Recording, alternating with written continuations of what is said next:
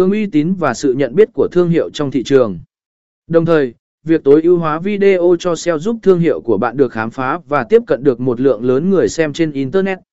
Trong thời đại số hóa ngày nay, video trở thành một công cụ mạnh mẽ để tạo dựng và tăng cường uy tín cho thương hiệu của bạn.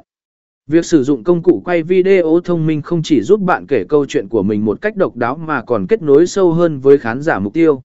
Trong bài viết này, chúng ta sẽ tìm hiểu cách tạo dựng thương hiệu thông qua video và cách sử dụng công cụ quay video để kết nối mạnh mẽ với khán giả.